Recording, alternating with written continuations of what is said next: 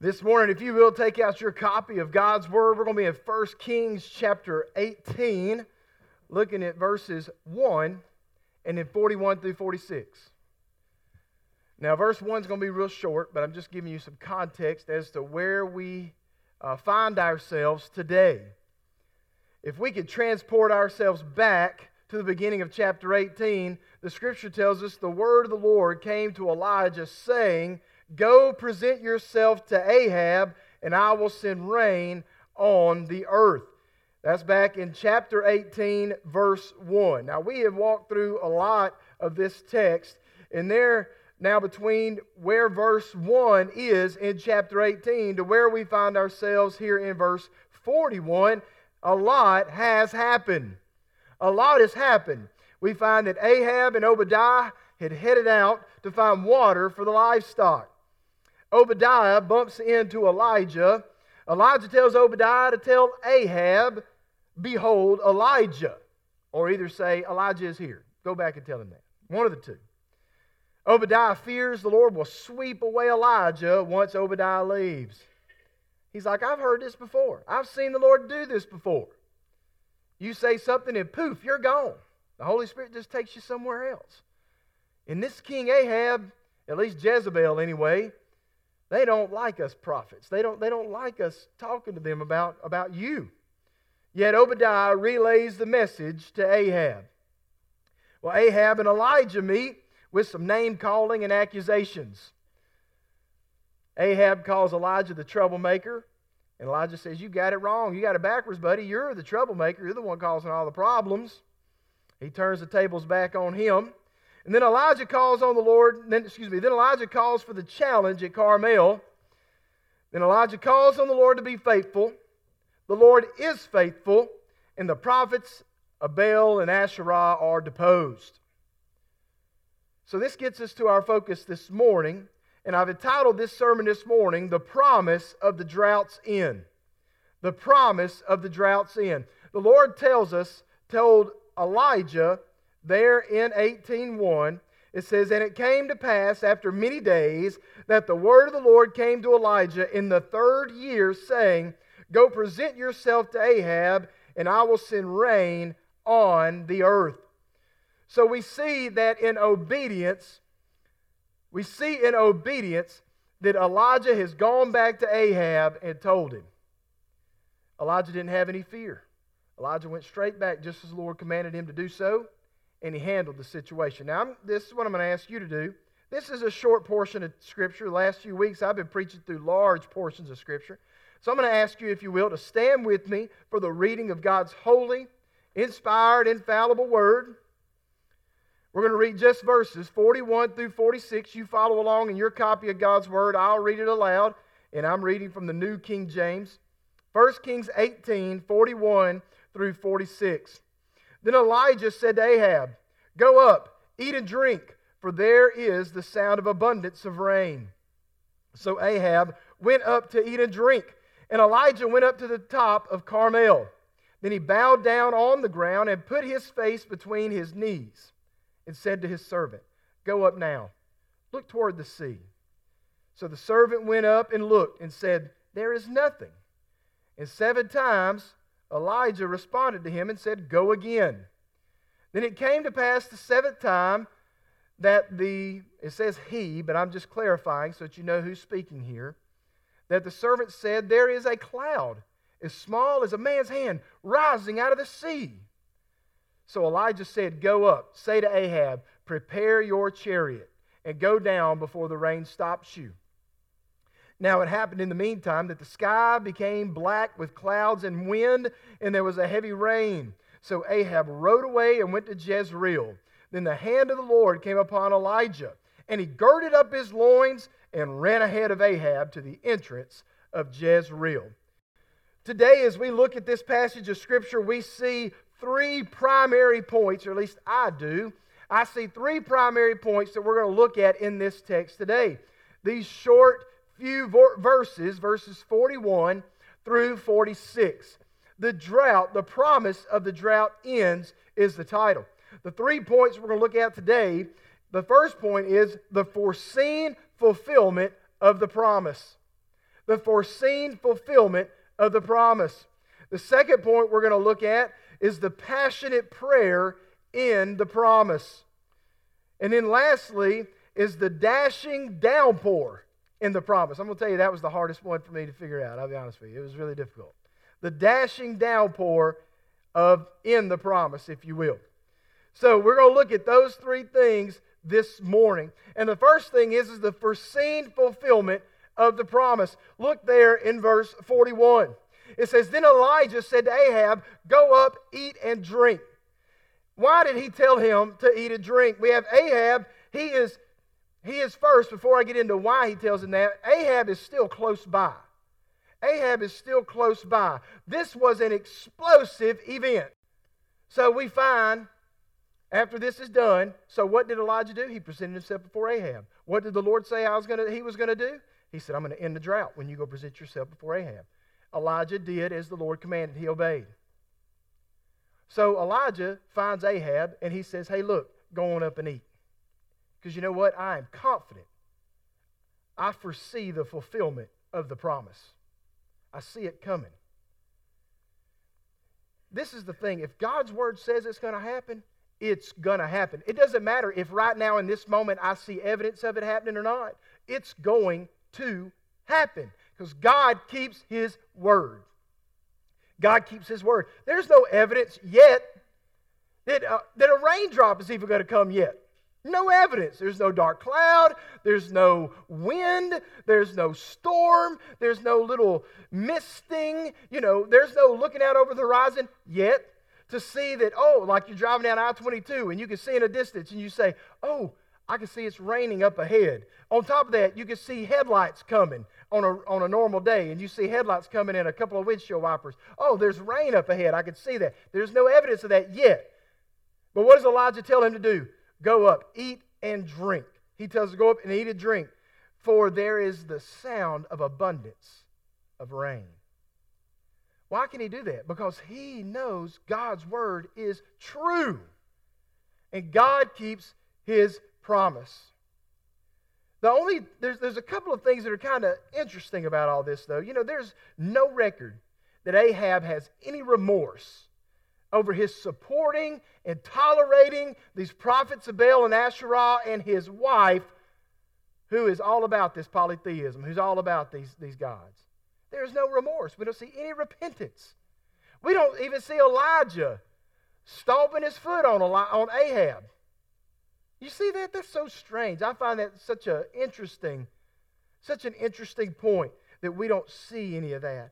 It's very likely that Ahab had even went down by the brook Kishon to see, to see the, the, the outcome, if you will, of the Lord answering the prayer of Elijah. And he tells him, Go on up, eat and drink. Now, now it's interesting to me. There's, there's so much interesting stuff. Commentators didn't have a whole lot of answers to my questions as I read this week. But we know that they down the Mediterranean Sea was not far from Mount Carmel. It obviously it's still there today. but it's not drinkable water, it's salt water. But yet Elijah tells him to go up and eat and drink. Go ahead and celebrate. Celebrate. Elijah tells him to do that because Elijah had foreseen the fulfillment because he had seen God's faithfulness to keep his word. He knew it. He knew that God was going to keep his word. It's interesting in this text. It says, Elijah tells Ahab, Go up, eat and drink, for there is a sound of abundance of rain. Now, this word sound is better translated from the Hebrew for a voice of the noise. For a voice of a noise. Although Elijah could not literally hear the raindrops, there was no, no visible, no physical sign that that rain had come yet. In his spirit, Elijah knew the faithfulness of God and could, in his spirit, hear the clap of raindrops to the earth. And for you and I, we should have a God of expectation. We expect God to keep his promises. And when, we, when God says, I'm going to do it, it's almost like there's no cloud in the sky, but I, in my spirit, I can hear the rain falling. In my spirit, I, I know God's going to keep his promise because he's good for it. And I believe a lot of times we the reason why so many people have problems with God is they doubt his goodness. And God's good for his promise. God is good for his promise. We, we look at this and, and we also understand that, like I said earlier, there was no packed lunches, you know. There wasn't no Yeti coolers out there with, with, with drinks and, and, and Capri Suns for the little ones and all that. There wasn't none of that out there. So these folks are hungry and thirsty. It's a long day. They hadn't eaten anything. Is also, but but yet, but yet Elijah tells Ahab, "Go up, eat and drink." You know why? Because he's the king. Somebody he's he's probably got a cooler in his chariot. Those guys come prepared for the king, right? And so he's he's got something, and, and he tells him, "Go on up there and eat and drink." Elijah told him, he said, the drought would only end by the sound of his voice. The Lord told Elijah when he presented himself to Ahab, the drought would end and the time had come. He told him, he told him back earlier, back into chapter 17, he said, The only way this drought's going to end is it's going to come by my voice. And then the Lord went and hid him by the brook Cherith. Remember? That was back in chapter 17. And then he took him from the brook Cherith over to Zarephath. Okay? And the Lord kept moving him about, kind of kind of bouncing him around the outer edges, and then he brought him to where he needed to be. Sometimes the Lord might bounce you around the outer edges, getting you prepared for where you need to be. Be patient with the Lord. Be patient with the Lord. His promises are good. Be patient with the Lord. Elijah knew, just as you and I should, that his obedience was a part of God's plan. Our obedience is a part of God's plan. Elijah also knew that God's word does not change when he makes his promise. God's word does not change when he makes a promise. God promises God's promises are often covenants sealed with a sign. God's promises are often covenants sealed with a sign. Here are a few covenantal promises that I've typed out today. God keeps his covenant to Adam by sending Jesus to crush the head of the snake, Satan.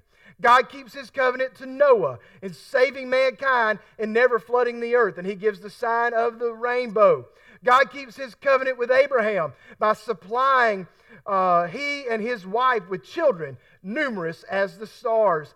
God keeps his covenant with Moses by evacuating the Israelites from Egypt and setting an order of living for them and future generations. We find that in Leviticus and we find that in Deuteronomy. God keeps his covenant to David by placing a king on the throne of Israel forever. That is Jesus. And then God keeps his covenant to his people by sending Jesus to be the propitiation for our sins and our path to the Father. God keeps his promises. Now we know there are lots of promises in the Bible. Lots of promises. Okay? And some people want to go all crazy wacky and start choosing these promises that were contextually bound. They were bound to an individual or a certain situation in the Bible, and they say, Ooh, I want to pick that for me. That ain't for you. And that's a lot of the Old Testament. A lot of the Old Testament promises were not for all of us. Many of the New Testament, or the majority of the New Testament promises, are for God's people, His church. But most of the, most of the Old Testament promises were not blanket they were very specific. So you got to be careful when you go through there. A lot of people want to nitpick, say this promise and that promise and this promise and that promise. No, you don't cherry pick what you want. You got to read the context. Why don't I go back and tell you all of what happened with Elijah all the way through chapter 18? Why don't I tell you that? Because you need to know context. A lot of a lot of churches and everything go today and they'll they'll cherry pick one verse and they'll say, "Oh, this is this is something we anchor our church on. Where else does it say anything remotely close to that? Is, is there anywhere else? We got to be cautious of that. We got to be cautious of that. The promises of God, though, they are good for us. They are good. And, and no matter what the promises were, it was either promises to get Jesus here or it was promises to get Jesus in us. One of the two. Through the Old Testament, the covenants were made so that the people of Israel would be able to, uh, the line, the, the, the scarlet thread, if you will, that should come through, the, that, that would lead to Jesus Christ. Those covenant promises were to lead to Christ coming. And then the promises after that was so that God and Christ may continue going. We need to be mindful of that. That's the purposes of promises. It's not so you and I can be better, it's so you and I can know Christ and know Him better and serve Him better. That's the reason why we have these promises. People want to claim these promises. I want to be rich, all these prosperity preachers. Be careful what you watch on TV. Be careful what you listen to on podcasts and things like that. Be careful. Be very careful. Anyways, back to the text. Back, back to what I was talking about for this morning. The covenantal promises. These covenants are highly esteemed promises that only God can fulfill. We are grateful for those who went before us and were able to participate in them before we participated in the new covenant that was sent through Jesus Christ. Now, this promise of rain was about to be fulfilled to the people of Israel through Elijah's being willing to be cut away Elijah's willingness to be smelted away, and Elijah's willingness almost to be put away. I mean, coming before Ahab, he was putting his life on the line. He was coming out of hiding. And if you remember, when Obadiah met up with Ahab, Obadiah told him, he said, The king has sent out people all across the country into every city to find you, Elijah. And every one of their leaders said, We ain't seen him. And he even made them sign to it. Make an oath to it, if you will, that they ain't seen you. That's a big deal. So he was almost put away, but by God's sovereign and divine hand, the promise of the drought was about to end. For you and me today, what is the application of this portion of the text?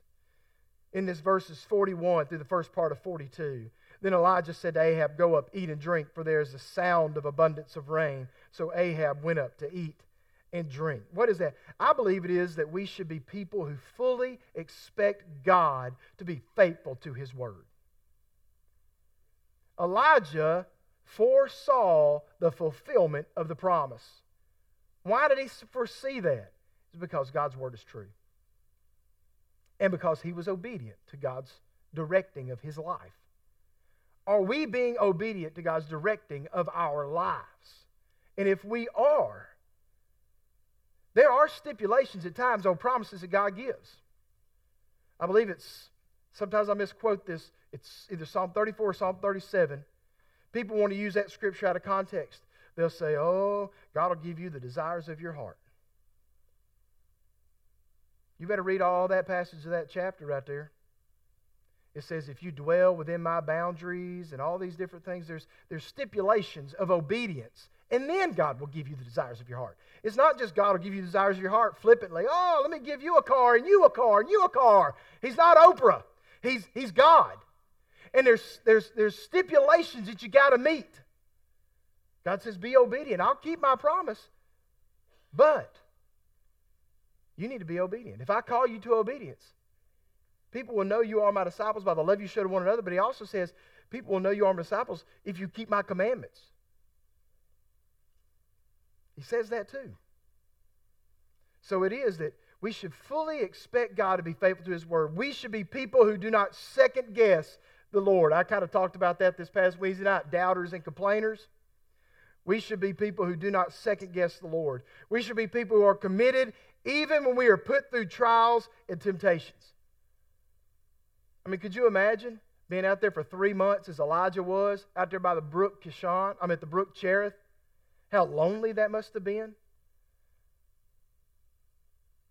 Ravens bringing him bread and meat in the morning drinking water from a creek. I don't know. I'd probably go about insane. I mean, but you know what? You better have, who you better have a good relationship with. If you don't want to go insane, you better have a good relationship with the Lord. And that's what Elijah had.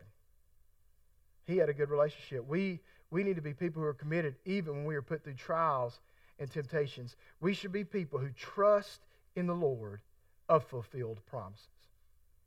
He is a Lord who fulfills his promises. God said in Genesis 3 that I, I will uh, I will send one who will, the snake will bite him on the heel, but yet he will crush his head. What they call the proto-evangelion, which means the first gospel. God kept his word. How did he keep it? He kept it by sending his one and only Son, that whosoever believeth in him would not perish, but have everlasting life. That's who he sent. That's the promise kept. That's the promise kept. We should be people who trust in the Lord to fulfill promises. Then we look at verses 42 through 44, the passionate prayer in the promise. Look there in the latter part of verse 42. It says, And Elijah went up to the top of Carmel. Then he bowed down on the ground and put his face between his knees and said to his servant, Go up now, look toward the sea. So the servant went up and looked and said, There is nothing. And seven times uh, Elijah said to him, Go again. Then it came to pass on the seventh time that he said, There is a cloud, as small as a man's hand, rising out of the sea. So he said, Elijah said to the servant, Go up, say to Ahab, Prepare your chariot, and go down before the rain stops you. So there is a passionate prayer in the promise. God does not, just because God keeps a promise, and, and, and, gives a promise, it does not negate our responsibility and our relationship to pray to the, to, to the Father. Just because God makes a promise, it shouldn't say, well, God made a promise. I ain't got to talk to him about it anymore. He's good. It's all right. Now, listen, it's not that you go to prayer because you doubt him. You go to prayer because you want to see it fulfilled quicker. Sometimes the Lord will bring things on that you're like, Lord, I'd love to see you do this in, in, a, in a different manner. I know that you're good for it. I know you're going to keep it, but I don't know your timetable. I don't know the Lord's timetable. I don't know when God's going to do this for me or that for you or for our church. So I go to the Lord. You made a promise. I believe that you're going to keep it. When, when are you going to bring it? I don't know, but I'm going to pray that it comes quick. I pray that it comes quick. I pray that you'll answer that prayer. If we want to focus our prayers, we must remove ourselves at times from the distractions of life and set ourselves apart to prayer. There is nothing more distracting. I can't believe I still got it in my pocket. There's very few things more distracting than this thing right here, than a phone. I mean, it is so distracting. I'm the world's worst. I'm just telling you. There's a little confession. I'm making it before my church. All right? It, it's distracting to us. And we don't take the time with the Lord, but we take the time with Facebook and we take the time with Instagram. And for those that are younger, or maybe you're not, take the time with Snapchat or TikTok. You're taking the time with them, but are you taking the time with the Lord? It's conviction on our hearts, conviction on my heart. I know that. Netflix, Hulu, Disney Plus, ESPN, you name it. Who's getting more of your time, them or Jesus? Remove the distraction for some time. I'm not telling you got to be like a hermit, remove everything you got to, but take some time with the Lord. Get some undistracted time with the Father. These are the six special guidelines for a meaningful time with God. He says, have a special time. And what he means by that, this is the first guideline to have a meaningful time with God daily is to designate a special time that you meet with Him. If you go back and you read through the New Testament, you see many a times Jesus would separate from everybody else and he would go up early in the morning, wouldn't he? Most of the time, he would go up early in the morning. The best time to, to have time with the Lord, I'm just telling you, I believe it is, is early in the morning. It is early in the morning. You wake up, I don't know what you drink in the morning. Maybe you drink coffee. Maybe you drink sweet tea, which never understood that, but if you do, good for you. Some people drink sweet tea. You drink coffee, get you a, a thing of juice, whatever it may be. You sit down there at the kitchen table, maybe before everybody else gets up, spend a little time with the Lord. You got to have a special time. Have a special time set apart for the Lord. Have a special place. This needs to be somewhere you enjoy. It needs to be private. Now, some of you may say, I ain't got a private place in the house. I got little kids. I understand. You might even say, I can't even go to the bathroom by myself. That's the way a lot of young parents are. I can't even shut the door before the kids got their foot in there. Mom? Dad? It might not be that private. But find some special place. A place. This needs to be somewhere you enjoy and it needs to be private. Take that time. Have a special place. Thirdly, have a special plan. If you do not plan to pray, you will not pray. Have a special time daily. Have a developed daily game plan. Have a special daily game plan for the time that you're going to set apart to uh, spend time in prayer with the Lord. Have a special book, which that sounds silly. Like I said, this is common sense. It's the Bible. Take the Bible with you. Now, listen, you may say, I don't know where to start. okay? Got one of these. Got a few more left on that back table. It's the F260 Bible reading plan. Pick that up. Read it. You have no excuse. And, and aimlessly, aimlessly opening it up and going, mm, I'm going to read there. You're not going to get anything out of that. You know, I mean, you may. You may. I don't want to take anything away from the Lord. You may. But it's highly unlikely. It's highly unlikely. Ronnie Floyd, he recommends that you use the one year Bible. It's a chronological Bible, one year. It goes all the way through. You can read through the entire Bible in the one year Bible. Okay? He recommends that. This will help you from aimlessly flipping to find a scripture to read. And I thought this was interesting. He said, write a special letter. Write a special letter. Write a letter to God after spending time with Him. And the letter could contain these two things. First, write down anything you sense God has specifically spoken to you through His Word. And second, write down the main things on your heart that you prayed for during this time with the Lord. Write a special letter. He said he does that every time, after he gets through. Some of you may be good at journaling. You may be good at journaling. I'm telling you, I'm the world's worst at journaling. You know why? Because my journals turn into sermons. It's so difficult for me to read the Bible for myself. I'm just being honest with you. I sit down, I'm like, oh, Lord, thank you, thank you. I'm like, oh, point one. point two. Oh, subpoint ABC. You know, I'm like, oh, Jesus, please stop this. You know, it just gets ingrained in your brain. And I'm thinking, this is good for a sermon series. And I'm like, I don't want to preach a sermon series right now, Lord. I want you to speak to me. It's hard. I'm just being honest with you. And I think most pastors struggle with that as well. Because you want to read for yourself, but then it ends up being a sermon for everybody, which that's okay. There's nothing wrong with that. Because sometimes you can get some really good ones that way, but it's, it's, it's really challenging, you know, because I need the Lord to speak to me about my issues a lot of the times. I need Him. Listen, I, am a sheep as well as a shepherd, okay? And I, I need the good shepherd to tell me to lie down in those green pastures just like you do. Because I'm, I'm looking over here and looking over there, and the Lord's like, no, He maketh me lie down in green pastures. You ever read that? That means that my head's spinning. I'm distracted. Squirrel, you know, I'm, I'm looking around, you know. But the Lord says, no, lie down. Right here. This is, this is good. I know what's good for you. Lie down. It's okay. And I think we need that time with the Lord. We need to write a letter, journal. And then lastly is set a special goal. Number six, set a special goal. Set a goal of meeting with God consistently for at least 21 days. I've heard it said, and you may have too, anything you do for 21 days consistently will become a habit. Set a goal of 21 days that you will get in the Word of God and you will pray a meaningful prayer. And you may say, I don't know what to pray. All right, I've already told you, you know where you can read, you know where you can pray. 40 days of prayer right there. Okay? 40 days of prayer. On top of that, you may say, well, that's just one line, that's one sentence.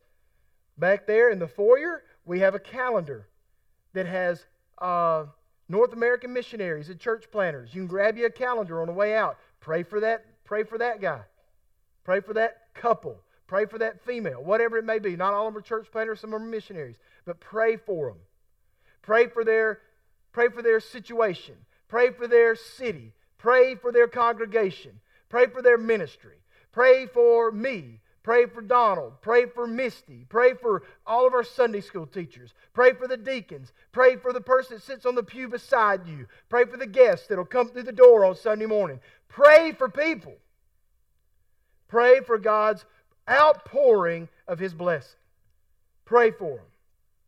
And Elijah went up there and he put himself into a posture of prayer. It says he bent down, put his head between his knees because he wanted to focus on the Lord. He tells the servant, Go back, come back, go back, go back, back. Seven different times he says that. Seventh time the, the servant comes back and he says, Oh, I see a I see a cloud about the size of a man's hand rising up out of the out of the sea. And Elijah says, Oh, you better hoof it, buddy. You better get over there and see Elijah. I mean, not Elijah. You better get over there and tell Ahab. You better get on your chariot and, and hustle back to town, or else you ain't going to make it. Why does he have to tell him that? Well, he tells him that because it is, uh, this is what historians conclude. I'm going to read this to you. Uh, it is quite conceivable that the royal chariot may have conveyed Ahab to the plateau of sacrifice and have waited for him there.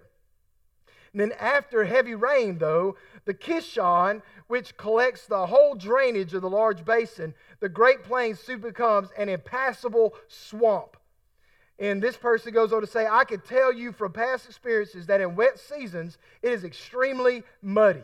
And then the Kishon causes great tribulation to the muleteers. That's an interesting word. Obviously, this came out of an old commentary. Uh, causes great uh, tribulation to the muleteers. And rarely indeed do they get over without some of the animals sticking fast in the oozy bottom. See, that's, that's the uh, pulpit commentary. That's a classic one. Uh, but, but it's telling you, listen, he, Elijah knew, Ahab, you better get in that chariot, you better hustle and go, or else the back wheels are going to get bogged down and you might even lose some of your uh, horses and, and animals that are bringing you across there. You better get going because I see it. And then it tells us, the scripture tells us, and this is what I call the dashing downpour of the promise, verses 45 and 46. So, what happens here? It happened in the meantime the, the servant has taken off to tell Ahab. And in the meantime, while he's going over there, there's a the sky begins to turn black with clouds and wind, and there was a heavy rain. And we've experienced that plenty of times, haven't we? A, a storm comes up out of nowhere, and you're like, "Oh my goodness!" And so here it is. He's telling you better you better hustle. You better get out there because here it comes. It's coming up fast. And, uh, and then we read there. It says that so Ahab rode away and went to Jezreel. So he's already in his chariot. He's booking it. Here comes this downpour uh, of the promise because the promise is being fulfilled right now. They're in the midst of fulfillment of the foreseen promise. And he's been praying for it. Now here comes the dash. Listen at this. Then the hand of the Lord came upon Elijah. And he girded up his loins and ran ahead of Ahab to the entrance of Jezreel. Now I'm going to tell you, I, I've told several people, I don't really know what the application of this is right here for our walk with Jesus Christ. I really don't. All I know is this it makes me think of like superhero movies. You know, it says, The hand of the Lord came upon Elijah. Have you ever seen The Flash? You ever seen The Flash in the Justice League movies or anything like that? You know, it's like he can run around the world fast and actually make time change and all that kind of stuff. It makes me think the Lord has done put the flash power in Elijah. The hand of the Lord comes upon him. And he gets to moving so fast, he girds up his loins. And what does that mean? They, they wore manly dresses. I don't know what you call it. Manly dresses. And they'd take those things up and they wore a big sash, a belt. And they'd take those things up, and when they, when they competed in competitions, they'd take it up and they'd tuck those things back up into their belts so that they could run fast, they could lift them knees up, you know? And, and so here he is. He's bolting out. Boom. And I don't know how far ahead Ahab had gotten a start on him, but it says the hand of the Lord was on him at such a degree, he caught up to a chariot and passed the chariot, getting back to Jezreel. He's a speed demon. He was moving. The hand of the Lord was on him. You say, I don't know what the application is for all that, but it's cool stuff. You know what I'm saying? Maybe if you submit to the hand of the Lord, the Lord will get you where you need to go faster than the enemy. Maybe that's what it is. I don't know. I'll be honest with you. I struggled all week. I was like, Lord, what do, you, what do you do with this? You know, you just tell it in a cool way. I mean, this is it's so cool, you know? And, and like I just think about that and I think I think this is such an interesting portion. But I guess I guess as I look at this for us in our lives, in our context today, uh, there's just going back to look at the whole passage of Scripture, going back even to uh, to the prophets of Baal, the prophets of Asherah, the fact that, that Elijah told uh, the, the people of Israel, he said, How long will you waver between two opinions? How long will you waver between two opinions? You know, you got to make a choice. You and I, we've got to make a choice as to who we're going to follow. And when we ignore the reality of the glorious God of the Bible, we are choosing drought over God's dashing downpour. We're choosing a drought in our lives. And when we participate, listen to this. This is, this is something I thought was pretty good. When we participate in the victory by sight, but not by action, we are still without heavenly hydration. You may see a lot of good things happen, but you don't participate in it when you know you should be and can be. You're missing out on, if, if you will, I'm using some things here to go along with this downpour, this water. You're missing out on the heavenly hydration. Scripture tells us that there will be a fountain flowing up in you. It tells us that in uh, John 4 14. Jesus says to them, Whoever drinks of the water I give him will never thirst, but the water that I shall give him will become in him a fountain of water springing up into everlasting life. That's how that's going to happen. If we receive Christ, we will receive that heavenly hydration, if you will.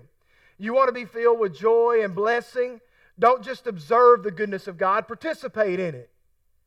Don't just observe it from a distance, participate in the goodness of God. How can you do that? How can you do that at New Prospect Baptist Church? You could serve by feeding our children on Wednesdays. I know we got a few people in place, but you might want to jump in there. You get the fellowship and you get to bless the people, that the young kids that come on the bus, and anybody, any other kids. It's not just for the bad kids; it's for all the kids that come in. That meal is for them. You can serve by feeding our children Wednesday nights. You can serve by feeding our community on the third Saturday of each month. You can serve by sharing the gospel of Jesus Christ.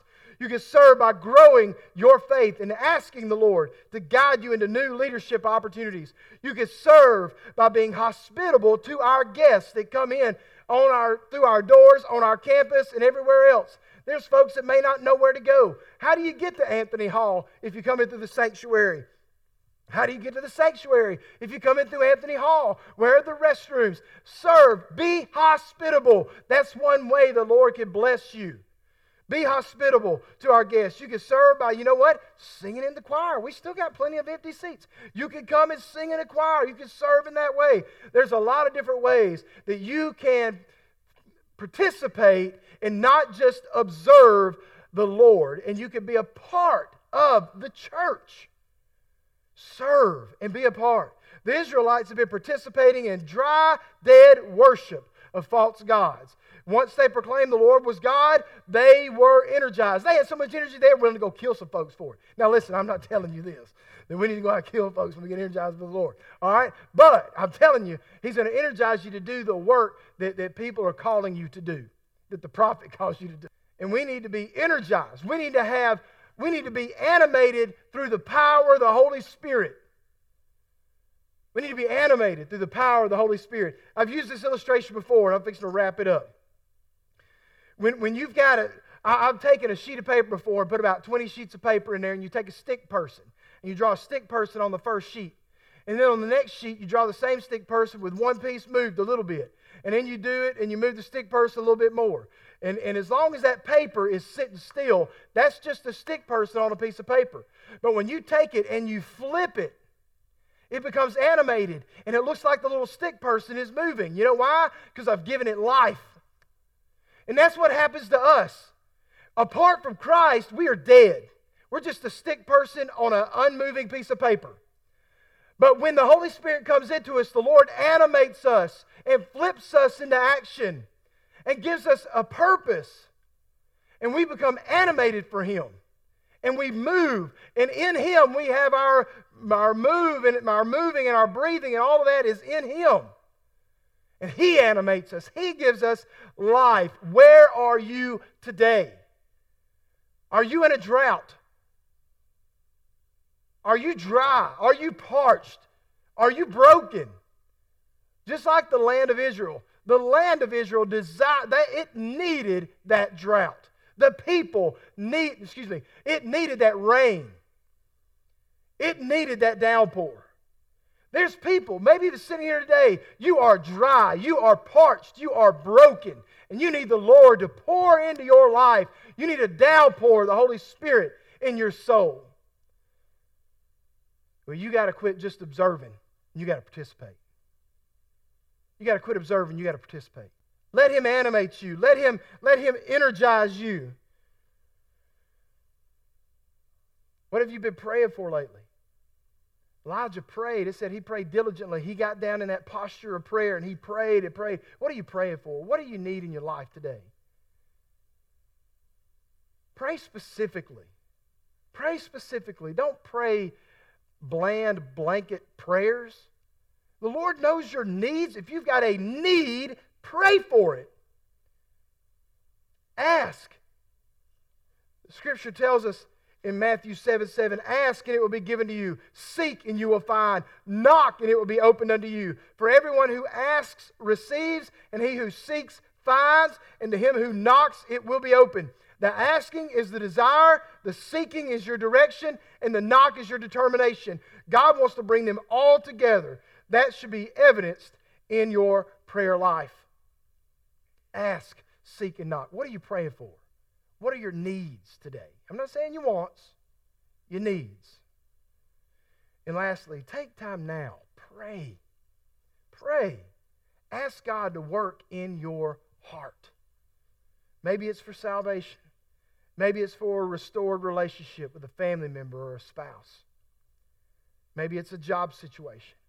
But pray and trust God for the outcome.